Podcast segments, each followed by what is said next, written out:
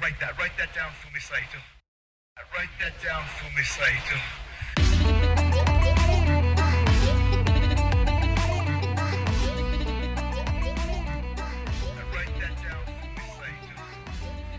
Everyone, welcome back to Write That Down. I'm your host, Justin Knipper. I'm editor at FightGameMedia.com, F4W Online, and WrestlingObserver.com. And I'm back with Japan's leading wrestling writer, historian, broadcast journalist, Mr. Fumi Saito. Uh, welcome back to part two of our showcase series on Giant Baba. This in this episode today, we talked about uh, Giant Baba's transition from a star wrestler into a promoter during the beginnings of All Japan when it started in 1972, 50 years ago this year. And we talked about this deep relationship that developed between All Japan, his organization, and the NWA in the US. And we talked about why many Japanese fans viewed uh, the NWA as the true big leagues of pro wrestling back then. Um, next week, we'll pick up at Giant Baba's career during the early 1970s, again at the beginnings of All Japan Pro Wrestling. Uh, Baba would eventually phase out from being the star wrestler to um, support act in the ring, and behind the scenes, he's the king. Uh, next week, we'll also talk a lot more about Mrs. Baba, Motoko Baba, and uh, the relationships he had to many of his All Japan sons, you could call them. That's next week. Um, 日本のリスナーの皆さん、いつも英語で聞いてくださってありがとうございます。日本語でなくて申し訳ありません。 もしもよろしかったら、Spotify、Apple、Downcast などのご利用のプラットフォームで Fight Game Media Network をごとうるくいただけると助かります。ありがとうございます。Alright, if you haven't already, please subscribe to the Fight Game Media Network free feed. You can do it on any platform that you listen to podcasts on, like Apple, Spotify, Stitcher, Downcast. Uh, yeah, thank you in advance. And thank you for subscribing anyway. Those who are already subscribed. Thank you. Thank you. All right, let's get into it. Giant Baba Part 2. What I'm trying to get to is though, uh, Giant Baba was Jap- Japan's 60s, early, you know, uh, early 60s to mid 60s economy, you know, booming and television turning into, you know, the living color. You know, from from from black and white TV to color TV, it's just, you know, another era begins. Mhm. and Giant Baba was there. Actually, see, Rikidozan wasn't all that big, big guy. You know, the, myth says he's like 180 centimeter, but from from what I see from the photos, he must be around like five nine ish, five eight, Okay. five nine ish. Stocky, you know, 230, 40 pounds, but. Uh, it was important to be shorter than American big wrestlers because Americans like a stereotypical American big big big guy like a Sharp Brothers, the Mm. you know what whatnot. Kowalski. Rikidozan. Yeah, yeah, right. So, so Rikidozan's gonna you know beat these big American with his karate chop. So it was okay to be a little shorter. But uh, in Baba's era, he is just uh, just like uh, when the Tokyo Tower you know, being built, that the Tokyo Olympics come to Japan, not this Tokyo Olympic, but 1964 Tokyo Olympic. There was a lot of signs and symbols of Japan's um, not a not a quite development. What's what's the word I'm looking for? It's like a, Japan's making comeback, not just the post-war, but like uh you become that uh, industrial and economic center of the world type of deal. Right, the uh, giant recovery. Yeah, yeah. And uh, uh, Giant Baba symbolized that too. And uh, color television, Giant Baba, the the baseball is you know Yomiuri Giants always it's a big you know favorite. And uh, yeah, so Baba fits into that uh, the mode of the era. And uh, compared to Antonio Inoki, like he was television star, much bigger television star than Antonio Inoki. It was in always Inoki who wanted to be like Baba, right?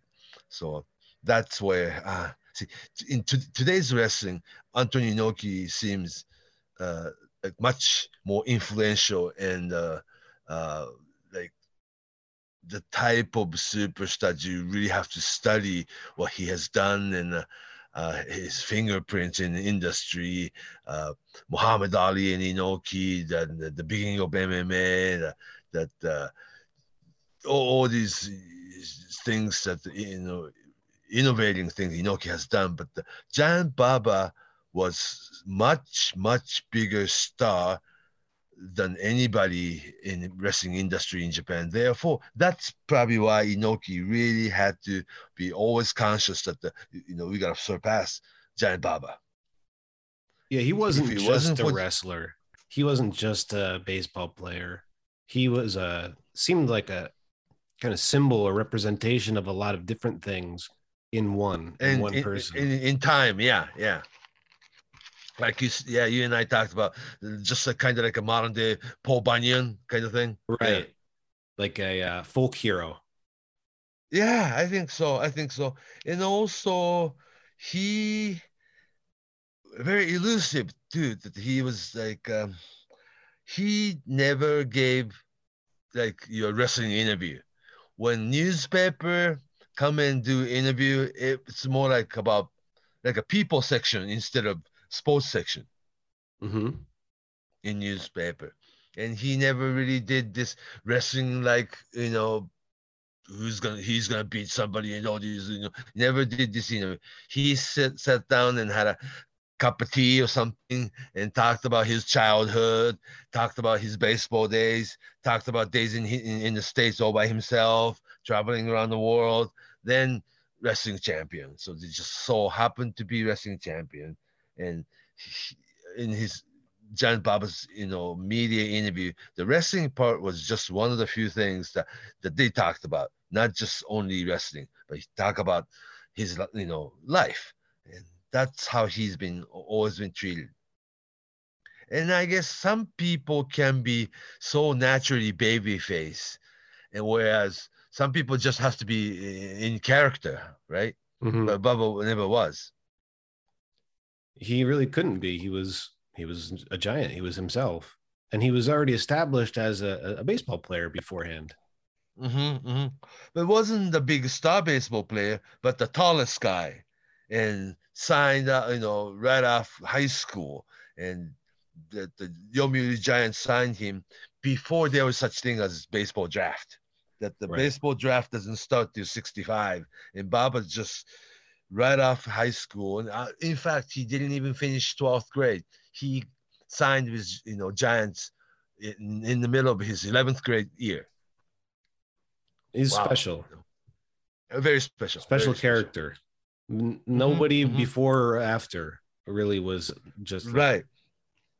And always um, talked about, you know, how he never was able to buy clothes or shoes or sandals or or the sneakers, you know, the, tennis shoes, all the regular clothes, right? So it was very special when he traveled to America and as a wrestler, of course, that uh, he finally went into department store where you can find any clothes, not any clothes, but it has to be a big man size. But uh, he was able to buy shirt, the, the t-shirt, the, the the, the pants, even denim, and, and uh, tennis shoes, and the dress shoes, and all all the way till like until the day, you know, all the all the way to 90s, he always went to states to buy his clothes. Mm. Or, ta- or tailor-made suits, always, you know, had his suits made. Um, he even ordered custom-made sock, you know, like dozens and dozens of socks, you know, it's like it's all giant story, huh? It's a unique experience, unique life experience. Right, right. And also he was yeah, it's another four kilos, you know, it's a, item you need is your prince and princess love type deal that uh, Jan Shohei Baba met Motoko when he was 17 and she was only 15. And while he in the second trip to the states, uh, he was staying with Fred Atkins in Lake Ontario. That's when Baba and Motoko was writing each other letters, love letters. Hmm. Those love letters in always in the exhibition, and you know when when they do the Baba exhibition at, at you know at the gallery or something, that those airmail, you know, old old-fashioned handwritten letters to each other. They kept it, so it's just a part of the exhibition. You know, Baba being 25, Motoko being 23, and they're writing each other letters. You know, decide to be together, kind of thing.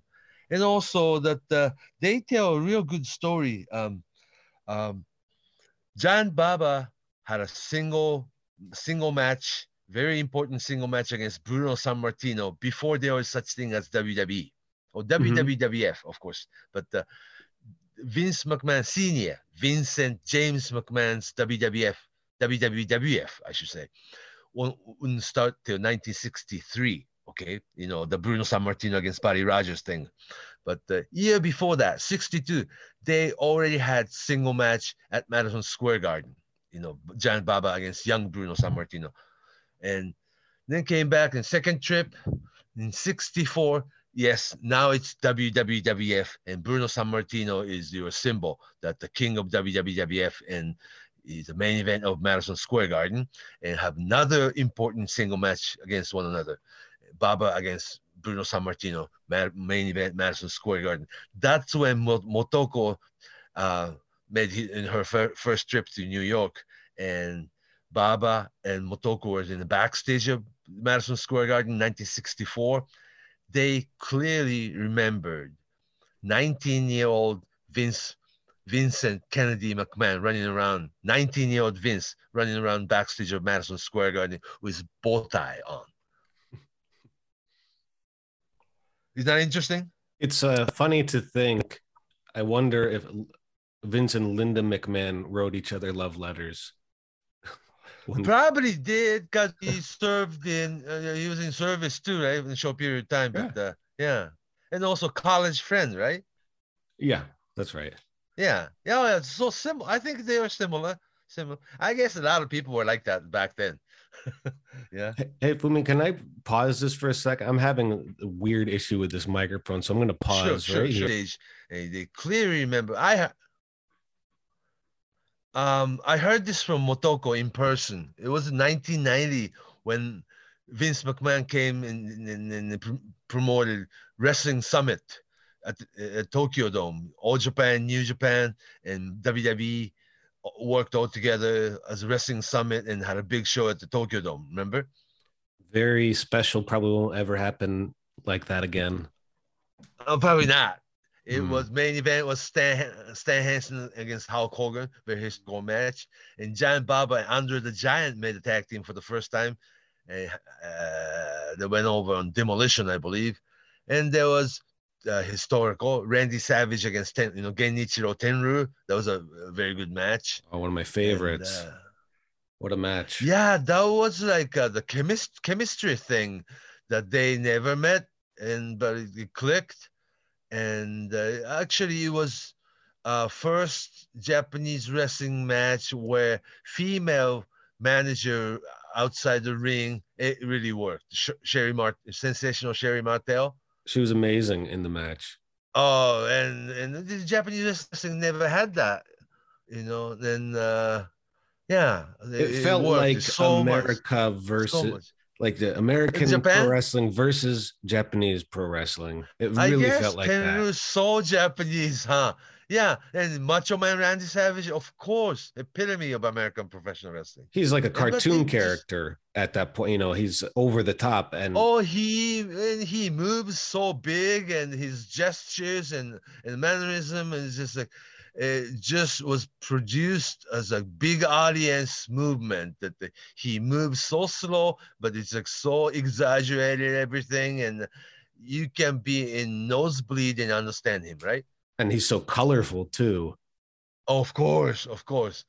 And but it somehow worked with this tenryu's such seriousness in the ring and uh, it really complemented each other Yeah, it was a perfect Anyhow, the- perfect conflict. Yeah? Per- perfect conflict. It was there was it was a, a good good match though. well, there was the story right up front. Somebody, you know, Randy Savage is disrespecting Tenryu. That's what I read going into Yeah, the, okay, okay. and you get the match. But there there. was no big promo, mic promo, you know, you know, just talking about each other or anything like that. Just went right into the ring and started a match, and it just kind of clicked. Uh, I mean, they that told was the t- story. type of match that yeah we. There was a such a good match that we talk about that match to this day. Anyhow, that was around the time. That was a day I think that uh, I I stand right by the dugout and then Motoko Baba was standing right next to me. Oh my gosh! But uh, we talked and uh, said she remembered 19-year-old young, young Vince McMahon running around backstage of Madison Square Garden with his bow tie. His bow tie was the point. 19-year-old Vince McMahon running around because his father, Vince, Vincent James McMahon, running the show, and uh, that's what what Motoko remembered from that day. You know, oh, that's Mr. McMahon's son, and never thought 30 some years later that that he's the one running the show. She probably never viewed So- him like a rival. Oh, not really. That just that you know the kid with bow tie grew up you know to become the biggest you know biggest promoter in the world, and Motoko felt good about it. I guess. Mm. But it's always going to Yeah. be uh, Vince Senior's son to her. I guess yeah. That's a generation thing. Yeah, Yeah. yeah. Yeah, that's why that uh, not just Baba and Motoko, but the group of older wrestling fans in Japan still call today's Vince Vince McMahon Jr. is that, is that It's uh, definitely like a lost piece of the WWE story as well as All Japan story. It's, it's oh, because I think uh, t- this Vince resented the you know junior part of that his name and he never used it. He was always Vince McMahon on television and TV. Telep says that, and also he takes all the junior away, you know, that the junior name away from the wrestler. Remember, Rey Mysterio is actually Rey Mysterio Jr. Mhm. in in Mexico. Yeah. Or when Ted DiBiase Jr. debuted, you know, no, no, you don't have to be, you know, Million Dollar Man Ted DiBiase's son. Remember him? His name was also Ted Ted DiBiase, but never used the name Junior. Dory Funk. Dory ever Funk drop was Junior? made to Haas. Dory Funk Jr. in WWF was Hoss Funk. No, that's right. That's right. Yeah, yeah. it- it- it- seriously, Vince hates the word junior. I, I believe so. But I, I It could tell, explains a lot him- about a person with Yeah? that, that one. Yeah, I think so. Yeah, and but the kind of um, the name or being called somebody's junior, junior, it's like uh, almost humiliating, right? I guess. I mean, some. I guess, I yeah. mean, it depends on who. I guess it depends on who. Yeah, yeah. So, oh, is it Cowboy Bob Orton in Japan was Bob Orton Jr. in Japan. but Mhm. he was never Bob Orton Jr. in, in WWF. He was Ace or Cowboy Bob Orton. Mhm. So in WWF, you just don't use the word you junior. Mm. Yeah, that's one of the things that they don't talk about. But uh, let's go back to Giant Baba, and uh, there was another, you know, like almost like a Paul Bunyan story, how they remember and looked at WWF and WWE and Vince Jr. and all that. But uh, yeah, um, Baba was such that in the you know when the TV became all color and uh, Tokyo Tower being built and uh, Tokyo 1964 Tokyo Olympic came. It was just uh, it's Giant Baba really you know symbolized the, the 60s you know and into 70s you know economy booming and uh, industrial and uh, all this high-tech Japan kind of image Baba fits right into that Mhm. The resurgence of a Japanese market, Japanese economy in the world. Um, yeah, good times. yeah So, yeah So it's been and said. also he's always been uh, the main guy on eight o'clock, eight o'clock, you know, Friday night prime time wrestling. Or ever since the Rikidozan's era, the, the we always had Friday night eight o'clock prime time wrestling on Channel Four, but uh, Giant Baba became the the main guy of that, uh, the color color version of that, and he was international heavyweight champion. You wonder, uh, see, in English speaking world, does international heavyweight champion and world heavyweight champion does that sound which is better world heavyweight champion and international heavyweight champion i mean i think we're conditioned to believe the world is even though okay. it's pretty much if you define both it That's means the same thing yeah it's the same mean means the same thing yeah but in wrestling we've been conditioned to believe you know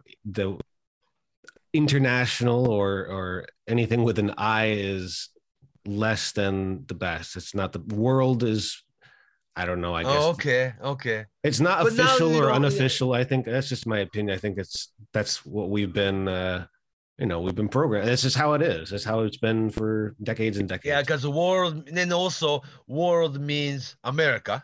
you know? Right. Yeah. Yeah.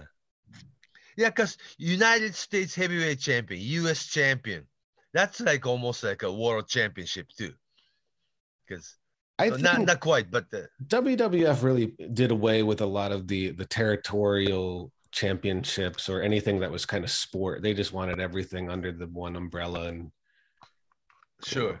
Simple. Yeah, up until 1984, you know, national expansion WWE era, that uh, each and every you know every territory had the championship, and there were a number of U.S. heavyweight championship. U.S.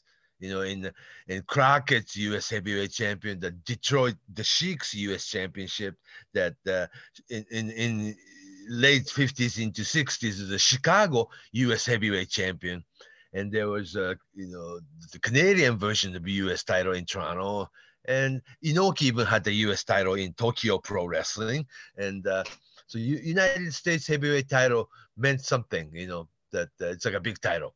But yes, it was Vince McMahon that made it into World Wrestling Federation champion, and didn't even say heavyweight champion, so WWF champion.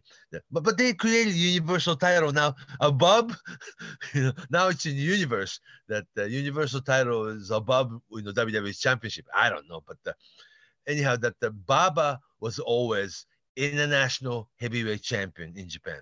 So I guess Japanese fans were conditioned to believe that's the most important important title in wrestling. Okay, and the Baba was the main guy every week, Friday night, eight o'clock, and international heavyweight champion. We were, we were talking about that. Uh, in the Japanese wrestling calendar, you know that uh, maybe the listeners uh, have to be reminded that uh, it, it's kind of like Japanese wrestling always have had this calendar year. You have like a seven, eight tours, like uh, like a period, you know, four to six week period that they run tours. Then, then they, they televise it in every week, but the, the each tour had this new, different set of American stars, right? Mm-hmm. You know, this tour you have Dick the Bruiser and so on. You this tour you have Gene Kiniski and so and so. You have uh, the this tour you have uh, Wilbur Snyder and Danny Hodge together or something like that. Each and every tour, the top American, top gaijin, I should say, huh, will challenge Giant Baba's international champion on top, like a single top program and Baba defends his international title and wins. And that was the program. And by living in Japan, spend one year in Japan, you know, watching wrestling, you you'll be watching six, seven, eight different tours, six, seven, eight different sets of American superstar. They rotate, you know, and uh, you ended up watching all these, you know, superstars from all the different territories, NWA territory, I should say. NWA wasn't um, one company, but it was more like uh, the membership of you know a bunch, you know, the clusters of a bunch of different that the regional territories. The wrestlers from NWA Florida, wrestlers from NWA Georgia, the Pensacola, that the wrestlers from Dallas, Texas, wrestlers from Houston, Texas, wrestlers from Tennessee, that sometimes AWA wrestlers or wrestlers from California or Vancouver, Canada, Calgary, can you know, uh, or Montreal, Toronto, or East Coast America. There's just all kinds of different top stars then. It was all before WWE took over the entire world. That there were good sized American territories, like 25 of them all, all over the country. And each place sent their top stars to Japan. Then Baba would be there to defend his international title. That was uh, that's how they function, I guess. That uh, that's how they were doing. Mm. Does that make any sense? Baba would take on the foreigners. Yeah, top the best, usually the best of whomever, like an NWA. You said it could be from like from either Bruno Sammartino before the WWF to NWA champions like Jack Brisco and uh, Dory Funk. Yeah, Dory Funk. Yeah, Harley Race, younger Harley Race, I guess. Mm-hmm. Um, and that's when you know they conditioned and educated Japanese fans that NWA National Wrestling Alliance was was the undisputed World Heavyweight Championship, and that was the biggest uh, organization of or, or the, the biggest governing body of professional wrestling and such. And uh, well, older wrestling fans, like older than you and I, uh, in Japan, they still believe the NWA, you know, myth to this day.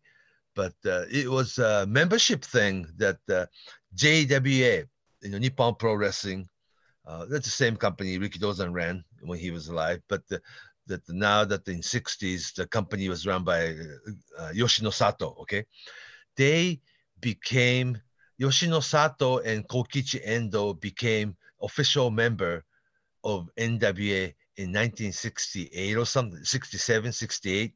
That's when they announced. They, that's when they announced uh, NWA National Wrestling Alliance was the biggest organization, and its champs. When when Lou Thesz came uh, came to Japan in, back in 1957 and had a title defense against Rikidozan, they didn't really announce NWA. It was simply World Championship, right? Mm-hmm. But uh, now they you know acknowledge NWA's name and the, the first NWA World Heavyweight Champion with under that you know the, the name NWA it, it was Dory Funk Jr. In 1969, Dory Funk Jr. as young 28 year old Dory Funk Jr. made his first trip to Japan. He had a title defense against Giant Baba and Antonio Inoki separately. And it was both 60 minute Broadway, of course. The first night, Inoki challenged, no falls. It's just 60 minute. Uh, back then, everything was what the uh, two out of three fall match, right? Mm. But Inoki and Dory Funk uh, fought 60 minute with no fall, no pinfall, nothing, and, and, and therefore Dory Funk Jr. defended his title. Second night, second night, Giant Baba challenged. Woo, right? That was a big, big deal because international champion Baba challenging Dory Funk Jr. as a challenger. Uh, Dory Funk Jr. is the NWA title. Two out of four, three match, one fall each, and third fall went to that, you know, the, the 60 minute. And uh, therefore, Dory Funk kept the title. So, Jap, that's when Japanese fans believed there was something above Japanese wrestling. Mm-hmm. Yeah, that NWA exists as something like a above Japanese wrestling, and the NWA understood. There was like people understood there is something bigger and better, and that's an organization NWA, and Dory Funk is a champion, and uh, therefore this that the whole idea of NWA being undisputed world heavyweight champion was established in Japan that really um, was a very important part when Inoki was actually fired from uh, JWA, Nippon Pro Wrestling, in December of 1971. And Baba basically quit JWA uh, spring of 72.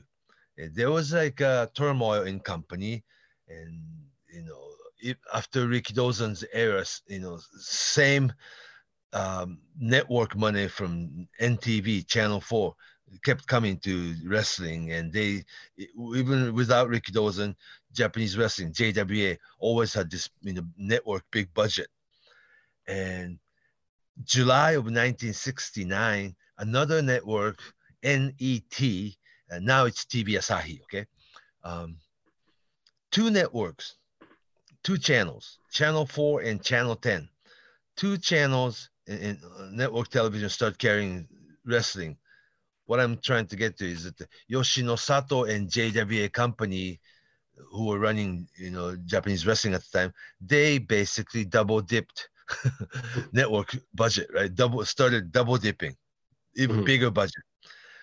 It's the same JWA, but they had Friday night wrestling with Giant Baba and and and and Monday night nine o'clock they had you know same same crew JWA but they use Antonio Inoki as the top guy. Giant Baba does not appear on Channel 10 NET TV Asahi's show. So then as a kid it's the same JWA but it's uh, Monday night nine o'clock television. The Inoki's the main guy. Then uh, Friday night eight o'clock Channel 4 it's Baba's the main guy. And Inoki actually appeared both channels. But they started wondering, it's like, it's like, is that two different kind of wrestling? And then they ultimately became later on New Japan and Old Japan. It had to be, you know. But uh, basically, Yoshinosato and and and JWA Company were double dipping two different network channels, double budget, right? but wrestlers weren't making as much money and Antonio Inoki and his group of people went into their account and wanted to know what was happening in, in, in the bookkeeping. And Baba wanted to do the same. But uh, I guess something backfired and the company uh, f- fired 29 year old Inoki. And Baba was part of the revolution, you know. You know so Baba didn't, you know, want to stay there, and Channel Four people, Nippon TV, basically told Baba to leave the company, then create your own wrestling company, and we'll back you. Much like decades later, if you remember, when Misawa and his group left that version of All Japan to create Pro Wrestling Noah, Channel 4 went with Misawa and mm-hmm. left All Japan. Remember? So a very similar thing happened, you know, a couple decades before that. And Giant Baba ended up creating uh, his, you know, initial All Japan Pro Wrestling in summer of 1972. And Channel 4 started, you know, carrying Giant Baba's All Japan program right away. And shortly after that, yeah, sure enough, JWA, Nippon Pro Wrestling went down that's that's the history. Well, I'm, what I'm trying to get to is though NWA myth in Japan was so big that basically what Baba did right away, right after he opened his All Japan Pro Wrestling, he went to St. Louis and got the NWA membership mm-hmm. right away. Yeah. So that the NWA World Heavyweight Champion will be appearing in Giant Baba's All Japan Pro Wrestling from that point on. Interesting, huh? Could you say that people view the NWA like they viewed uh, MLB and baseball? Yeah, yeah, something like that, something like that, yeah, or NFL or biggest governing body of professional wrestling. It, mm. it probably wasn't. It was a bunch of you know regional promoter get together once a year, and and, and, and go to Las Vegas and have you know spend weekend together or something, right? Mm-hmm. but uh, in reality, they were, you know, re- all the regional companies in territories in states for what 20, 30 year period, they shared a common world heavyweight championship. World champion Lou Thesz, Buddy Rogers, the Pat O'Connor, the, the you know, Lou Thesz again, and Gene Kiniski, Dory Funk, Harley Race uh, Jack Brisco. These people actually traveled territory to territory to defend his war in NWA World Heavyweight Champion, and that the local champion, like a Florida Heavyweight Champion, that the Georgia Heavyweight Champion, the uh, whatnot. They challenged NWA World Champion in regional territory. And then in, in, throughout the year, NWA World Heavyweight Champion will travel territory to territory. And Giant Baba's All Japan became one of the NWA territory. Therefore, you have Dory Funk, Harley Race, Jack Brisco, all these people travel uh, to Japan. And when they come to Japan, you work NW, you know, NWA member Giant Baba's All Japan. Mm-hmm. Are you following me? Yeah. And, and uh, yeah. You, we can watch these days, we can watch a lot of the older remastered matches, and you can see the, I guess, if you had to say there's an NWA style, the style that All Japan and early JWA was very similar to what you'd see in the States at a, you know, for I'm talking about for heavyweight title matches with Baba or Inoki. Uh, right. You know, right. But, but particularly now here with Baba, I mean, it was NWA style of pro wrestling. Yeah, and then also he was um, Giant Baba as a promoter was uh, meticulous. Uh, that when they have, you know, let's say Giant Baba against Jack Brisco or something in a world title match, he actually brings Sam Marciniak over from St. Louis to be witness of the World Heavyweight Championship, mm-hmm. the title match. You know, to make it more uh, authentic, I guess. Yeah and later it worked uh, both ways because I remember uh, all Japan would always send over a television crew. NTV would send over a big television crew to you know record Baba with somebody or Bruiser. Right when Baba travels to the states and have a match in yeah in in NWA territory or AWA territories and yes, and also uh, there was two year period, uh, seventy three and seventy four I believe two years in a row. The Antonio Inoki's New Japan Pro, Pro Wrestling applied for NWA membership and denied in two years in a row. Mm. And so that was a news. So that made NWA even bigger as an entity. Wow, they denied, you know, Antonio Inoki's application and they choose Baba over it, you know. And uh, but to think about this, you know, uh, NWA had this mentality not really studying the market, I guess, at the time that the one territory and one company.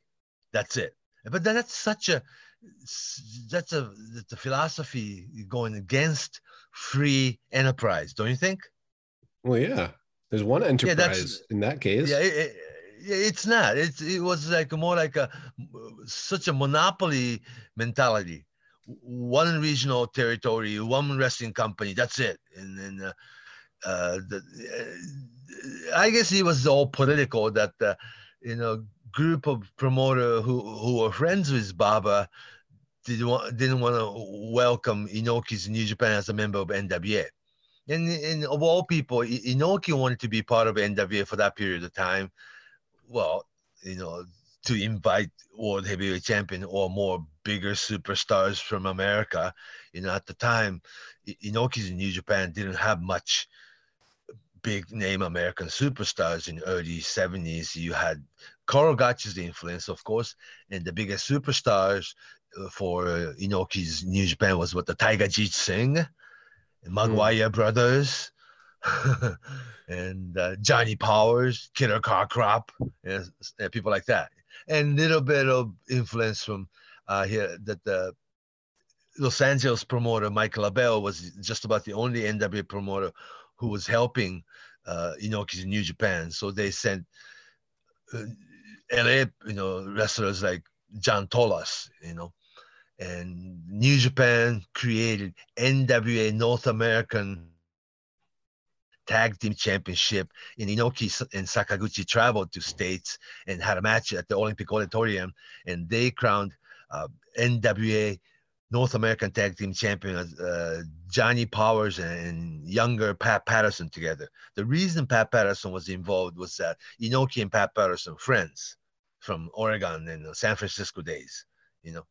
But uh, Inoki had very limited help from all the promoters from the states, but because because NWA at the time, you know, late uh, early 70s NWA promoters mentality, they did not know the market of Japan there were two kings in Japanese wrestling, Baba and Inoki. But for older generation promoters, Baba was the only important promoter in Japan.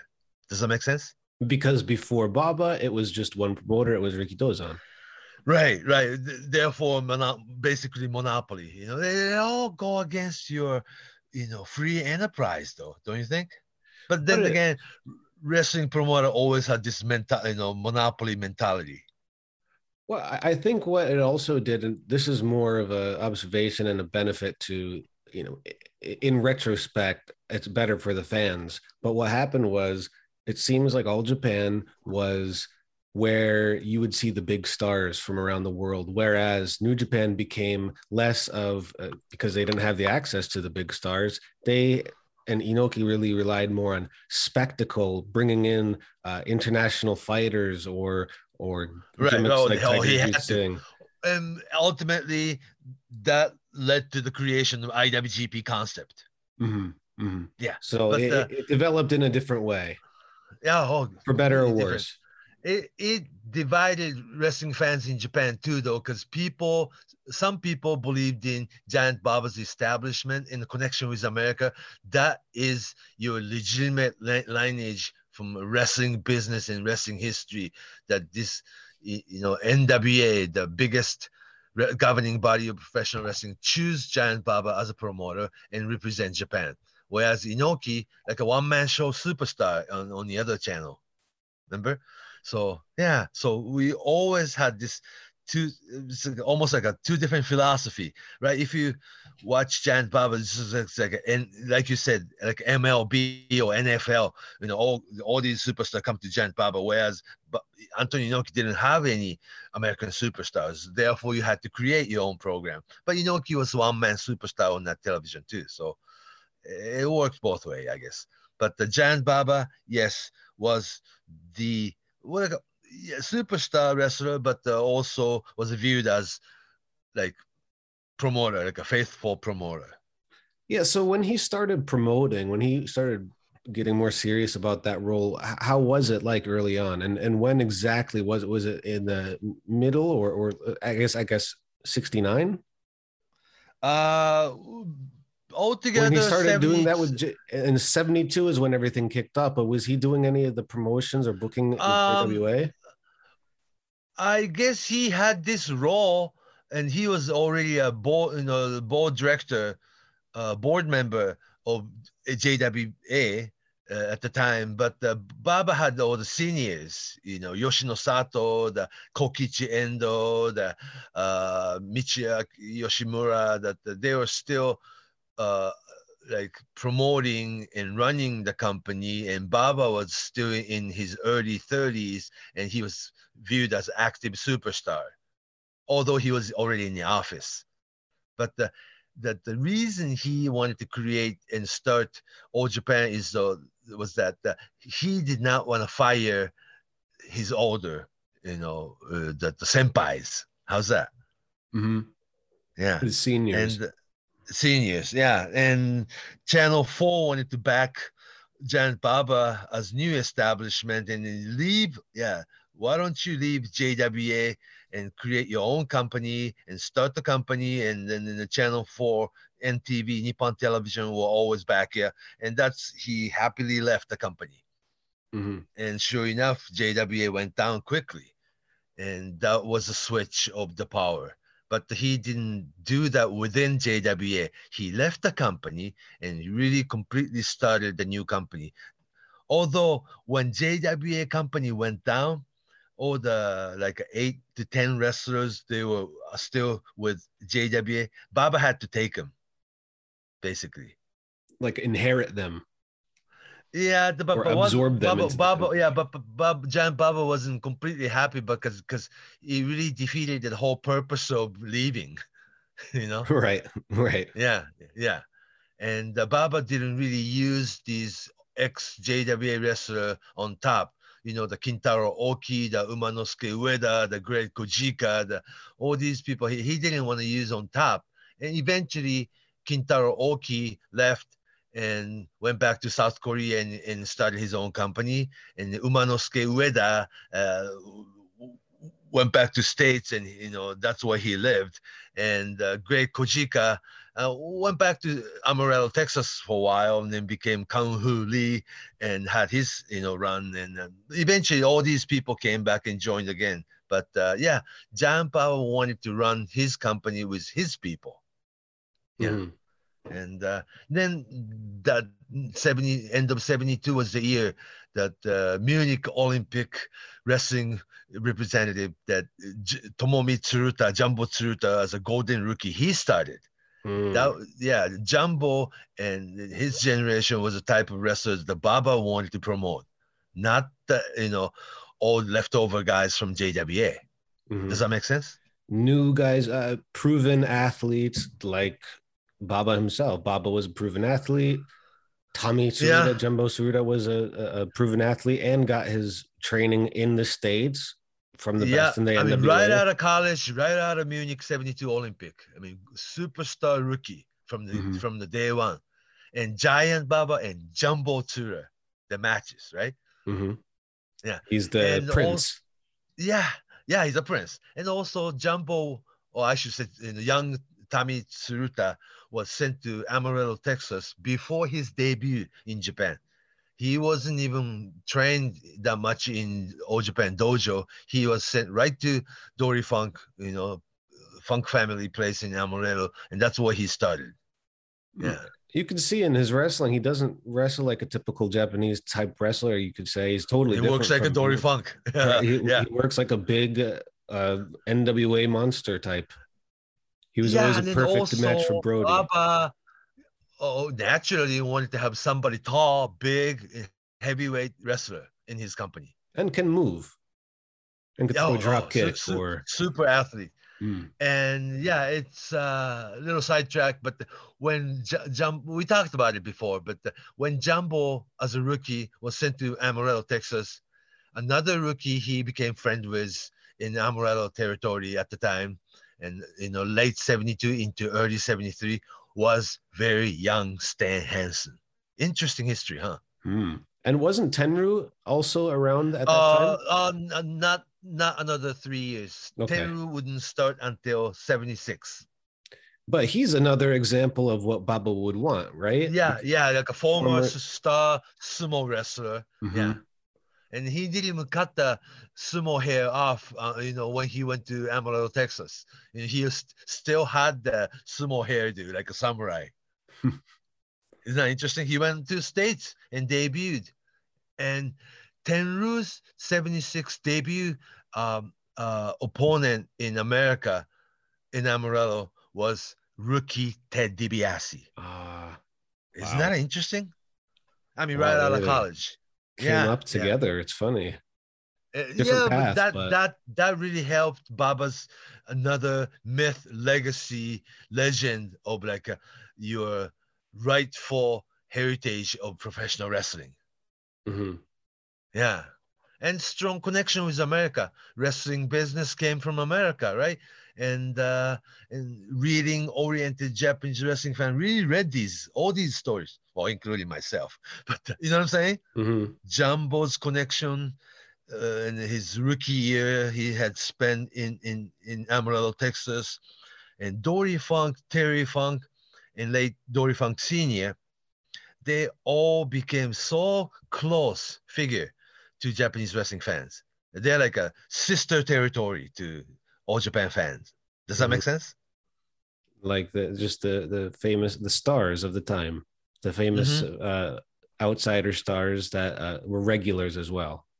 And also up until then, Japanese babyface against American heels, you know, the, the, the Japanese wrestling format.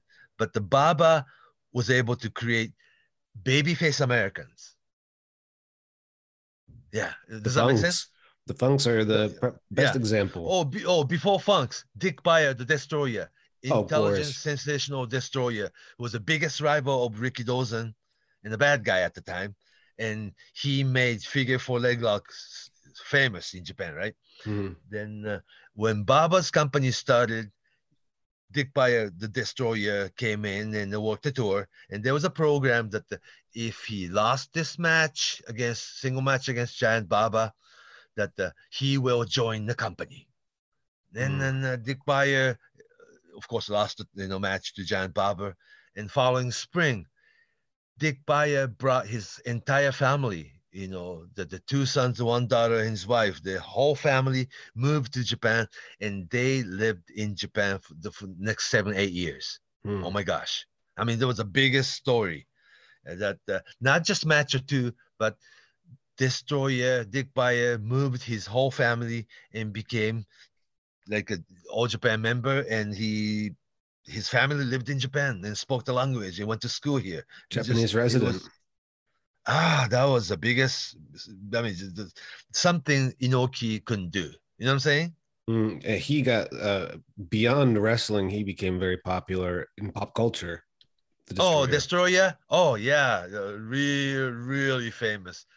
Late night game shows, the, the variety shows. You know, you lived in Japan. It's just like a s- vari- va- records. va- yeah, uh, variety game show heaven, huh? And, you know, yeah, and he, and he's always on there singing in Japanese and doing silly things. And Uh, yeah, and then he spoke the language too. You know, he picked up the language, not as good as his, you know, his kids, but uh, yeah, and became a cultural icon in Japan. So he had he was being veteran that uh, that was like a basically last big run as a professional wrestler, but he chose Japan to stay here, and he was part of early old Japan's you know big roster. Yeah. Baba and Destroyer became tag team.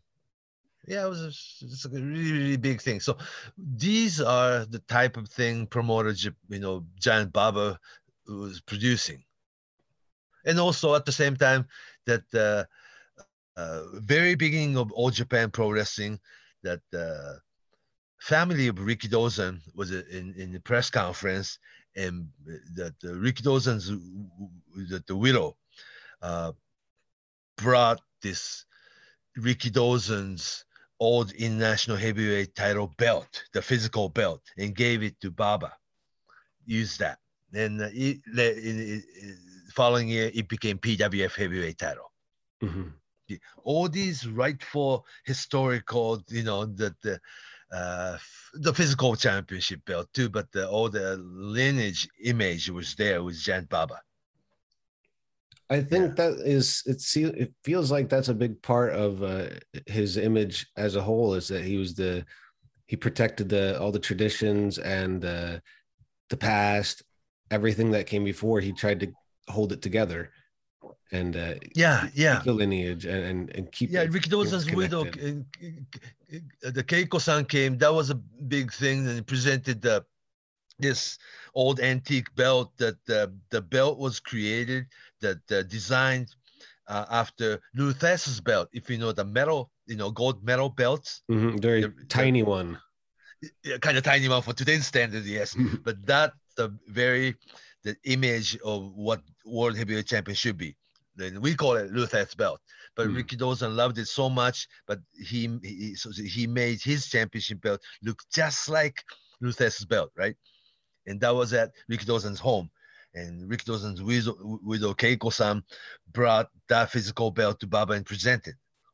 So therefore, forget JWA, right?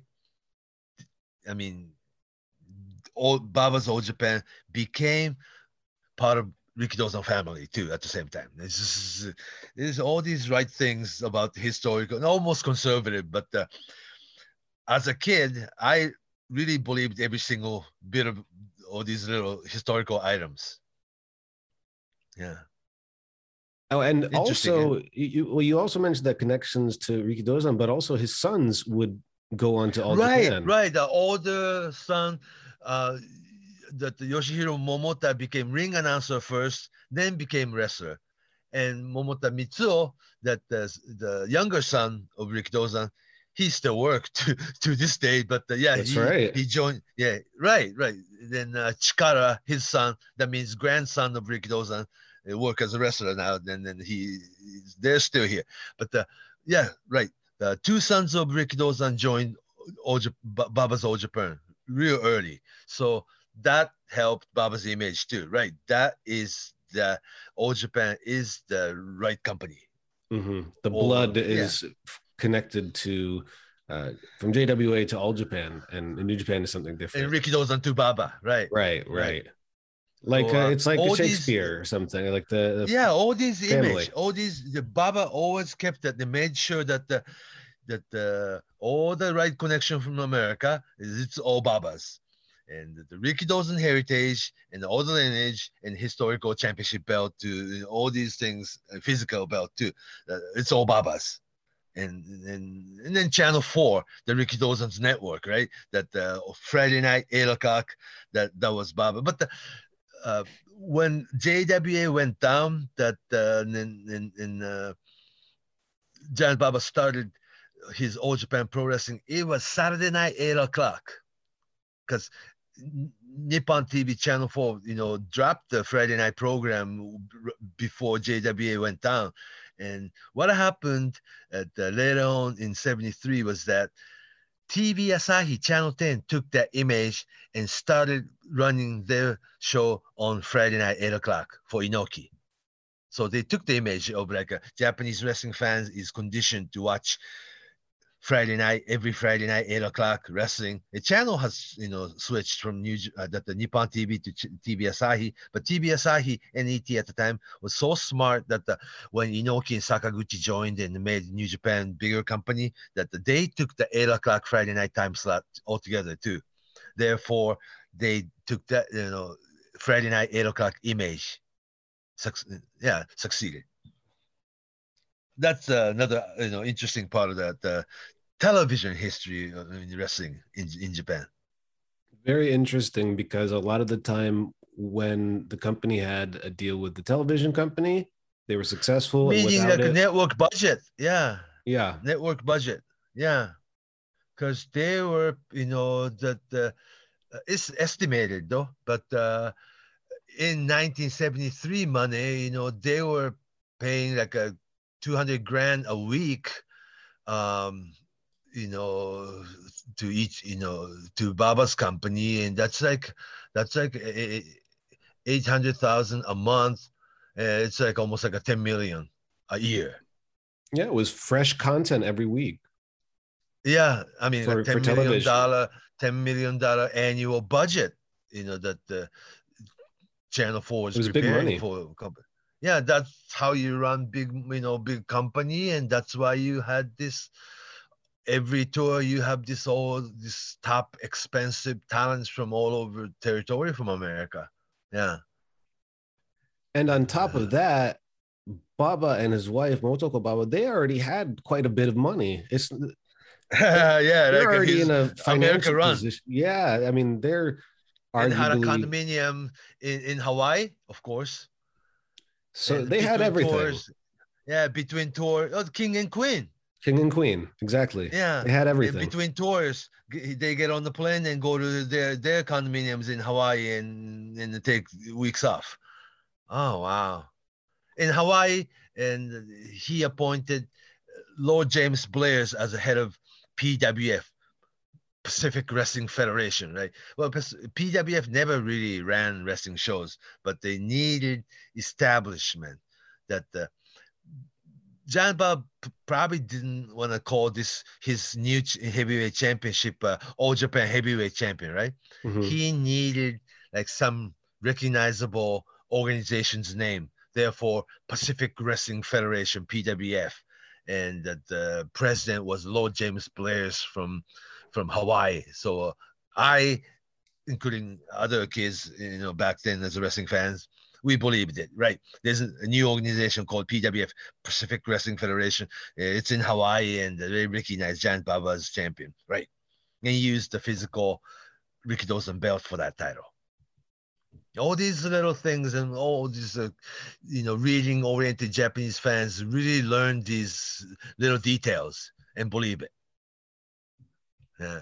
Lord Blears uh, stuck with that role for decades after Decades, uh, next 30 years of it, right? He would always, before the big, uh, what would turn Title match, Triple Crown later. that, yeah, off, yeah. He would Yeah. always be in the front row. You- Any any All Japan you anybody out there wants to watch, if you look at from the 90s or the Lord 80s, James Blears from Hawaii, yeah. he's usually And also, he was an opponent of on old Rikidozan's, you know, Mhm. yeah. Dating back. So those little details are very important in wrestling. Yeah. The connections. Yeah, yeah. Oh, the heritage and uh, yeah, yeah. So uh, Baba really cherished these things. Yeah, and also he never really had falling out with any promoters or wrestlers for that matter. Yeah, he's has a famous reputation. Everybody, he's loved worldwide. He's loved within the industry and uh, as a promoter.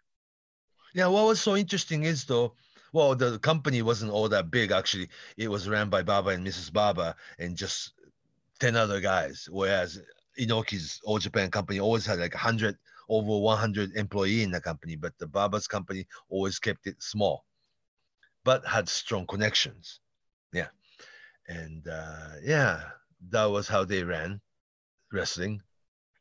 That also meant really closed door society though. Mm-hmm.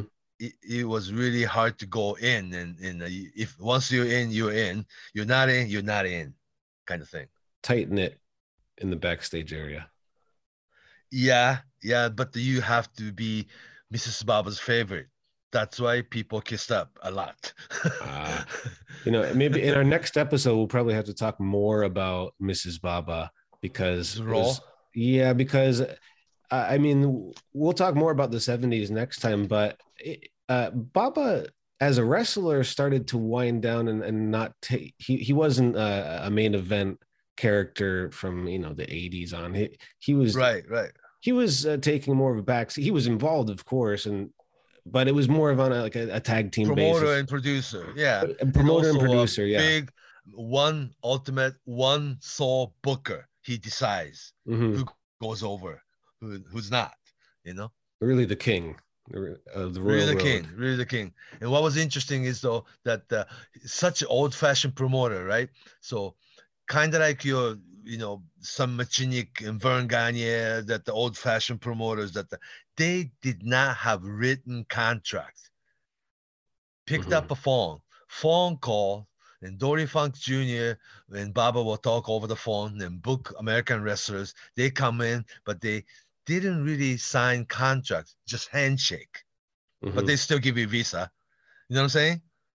So yeah, your character was a really important part of all of this when you were going over there. There was a lot of trust involved because there was really no yeah, other so way. We have yeah, when we talk about Giant Baba, we have to talk about wrestler Giant Baba, but we also have to talk about promoter Giant Baba.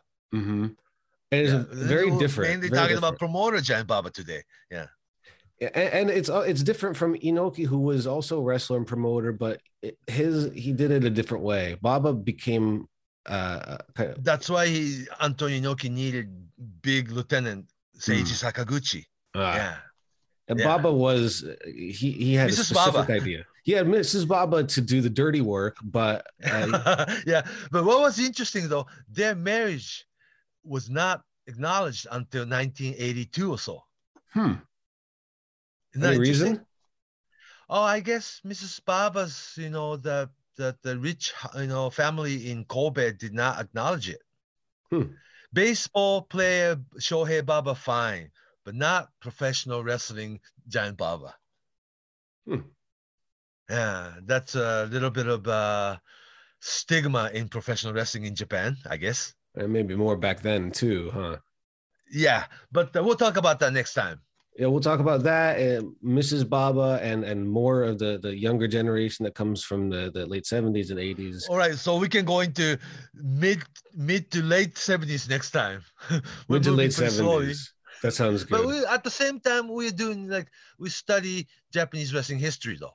Yeah, and the other side, uh, uh, you know, not New Japan, but uh, All Japan. With it's a little bit harder to uh, access you know watching things in order or, or having access to it in general or like because... like in the early 80s into mid 80s like a younger you know uh, reporter like myself you know was like the All Japan backstage was such an uncomfortable place to be.